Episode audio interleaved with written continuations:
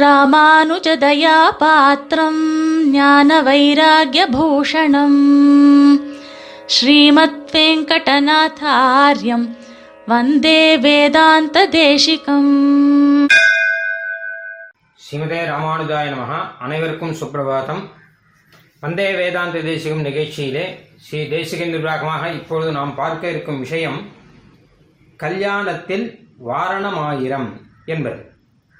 நம் அகங்களிலே கல்யாண வைபவத்திலே ஒரு நிகழ்ச்சியாக பச்சை பூசுதல் என்பது ஒன்று உண்டு. அதில் சூடிக் கொடுத்த நாச்சியார் ஆண்டாள் அருளி செய்த வாரணமாயிரம் பாசுரங்களை அனுசந்தானம் செய்வது உண்டு. அது எதற்காக என்று நாம் கொஞ்சம் யோசித்து பார்க்க வேண்டும். ஏனென்றால் ஆண்டாளுடைய திருக்கல்யாண வைபவத்தை சொல்லக்கூடிய பாசுரம். ஆனால் கனவிலே நடந்த கல்யாணம் அது. கனாக்கண்டேன் தோழி நான் என்பதாகத்தானே ஆண்டாள் அருள் செய்கிறார். பூரண பொற்குடம் வைத்து புறமெங்கும் தோரணம் நாட்ட கனாக்கண்டேன் தோழி நான் என்பதாகத்தானே அருளி செய்கிறார்.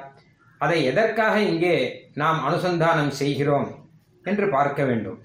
முதலிலே அது வெறும் கனவு என்று ஒதுக்கிவிட முடியாது. நம் சம்பிரதாயத்திலே ஸ்ரீவத் ராமானுஜர் ஸ்ரீ வேதாந்த தேசிகன் ஆகியோர் கனவை பற்றி பல விஷயங்கள் சொல்லியிருக்கிறார்கள்.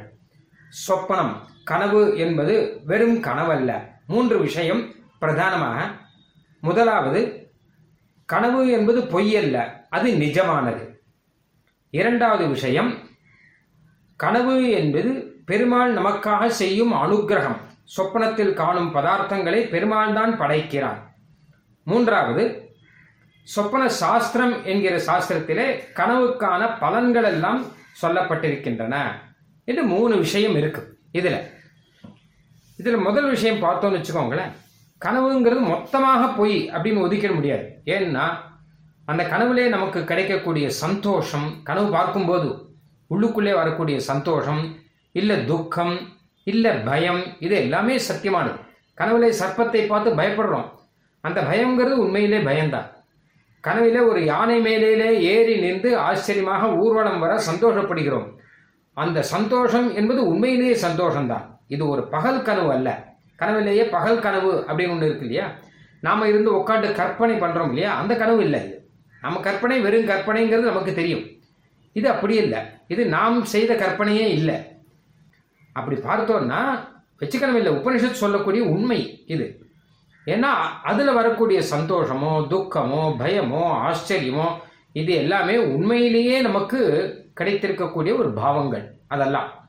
இது முதல் விஷயம். இரண்டாவது இந்த கனவை நாம கற்பனை செய்யவில்லை. பெருமாள் நமக்கு இந்த கனவை கொடுத்திருக்கிறார். எதுக்காக அப்படின்னு கேட்டால் ஒரு லகு பலன் என்பதாக சொல்வார்கள். அதாவது நமக்கு வந்து ஒரு பெரிய பலனை எம்பெருமான் கொடுக்கணும்னு நினைக்கிறான். யானை மேலே ஏறி ஊர்வலம் போக ஒரு ராஜாதிராஜனாக நாம் ஊர்வலம் போக சுற்றி படைகள் எல்லாம் வந்து நிற்க லோகமெல்லாம் கொண்டாடும்படியாக ஒரு வைபவம் நமக்கு. இது கனவுல பார்க்கிறோம். அப்போ எத்தனை சந்தோஷம்? பெருமாள் என்ன பண்ணுறான்னு கேட்டால் நமக்கு இந்த சந்தோஷத்தை கொடுக்கணும்னு ஆசை. ஆனால் அதே சமயத்தில் இது முழு சந்தோஷமாகவும் கொடுக்க முடியாது. ஏன்னா நம்ம பல் புண்ணியங்கிறது கொஞ்சமாக இருக்குது அதுக்கு கொஞ்ச காலம் இந்த சந்தோஷத்தை நமக்கு கொடுக்கணும் அப்படின்னு ஆசைன்னு வச்சுக்கோங்க. உடனே இந்த மாதிரி கனவையை நமக்கு சிருஷ்டித்து கொடுத்து விடுவார். அப்போ நமக்கு அந்த கொஞ்ச காலம் ஒரு காமணியோ அரை மணியோ அந்த சந்தோஷம் இருக்கும். அதுக்கப்புறம் இருக்காது. அப்படின்னு ஆயிடும். இதான் லகு பலன் அப்படின்னு பெயர்.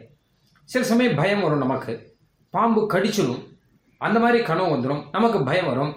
அதுக்கப்புறம் கனவு தெரிஞ்சு பார்த்தா ஓ பாம்பு கடிக்கலையா? எல்லாம் கனவு தானா? அப்படின்னு. இப்போ பாம்பு கடிச்சதால் வந்த பயம் அப்படிங்கிறது சத்தியம். ஆனால் உண்மையில் பாம்பு கடிச்சுன்னு வச்சுக்கோங்க. அது பெரிய துக்கமாக இருக்கும் அந்த துக்கத்தை நமக்கு கொடுக்கறதுக்கு பெருமாளுக்கு இஷ்டம் இல்லை ஏன்னு கேட்டால் நம்மளாம் பாகவதர்களானபடினால பெருமாள் கொஞ்சம் தண்டனையை லகுவாக கொடுக்கலாம் அப்படின்னு நினைக்கிறானா.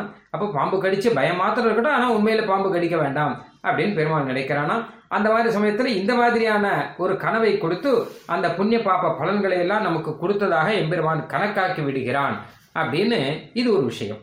ஆனால் இது தற்காலிகம் தானே.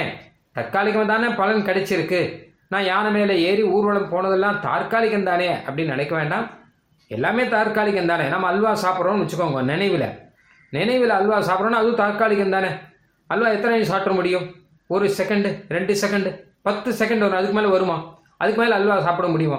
ஆனால் அதுக்காக படுற பாடு எவ்வளோ கஷ்டம் இருக்குது இதுக்காக ரெண்டு மணி காலம் முன்னாடி படணும் பின்னாடியும் நம்ம சுகர் இருந்ததுன்னா அல்வா சாப்பிட்டுட்டு அவஸ்தப்படணும். ஆனால் கனவுல பாருங்க அல்வா கிளற வேண்டாம் ஒன்றும் செய்ய வேண்டாம். ஆனால் அல்வா சாப்பிட்ட சந்தோஷங்கிறது எம்பெருமான கனவுலே நமக்கு அதை கொடுத்தானால் நமக்கு வந்து நல்ல சக்கரை பொங்கல் பெருமாளுடைய திருவள்ளிக்கேடு பெருமாளுடைய சக்கரை பொங்கல் நாம் சாப்பிட்டதாக கனவு வந்தால் நமக்கு அந்த ஆனந்தம் அப்படிங்கிறது நமக்கு வந்துடும் இல்லையோ?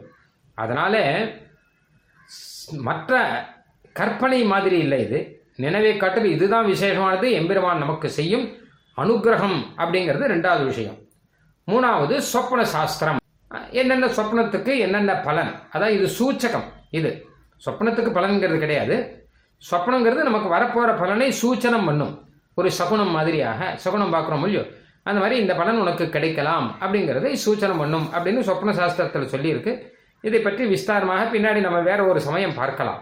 இப்பொழுது சுடி கொடுத்த நாச்சியார் அவருடைய வைபவத்தை பார்த்தோமானால் அவருடைய வாழ்க்கையே ஒரு பகல் கனவில் போயிருக்கு மொத்தமாக. அதாவது திருப்பாவை அருளி செய்தார். அப்போ மார்கழி மாதம் விரதம் இருந்தார்னா விரதம் இல்லை அவர்.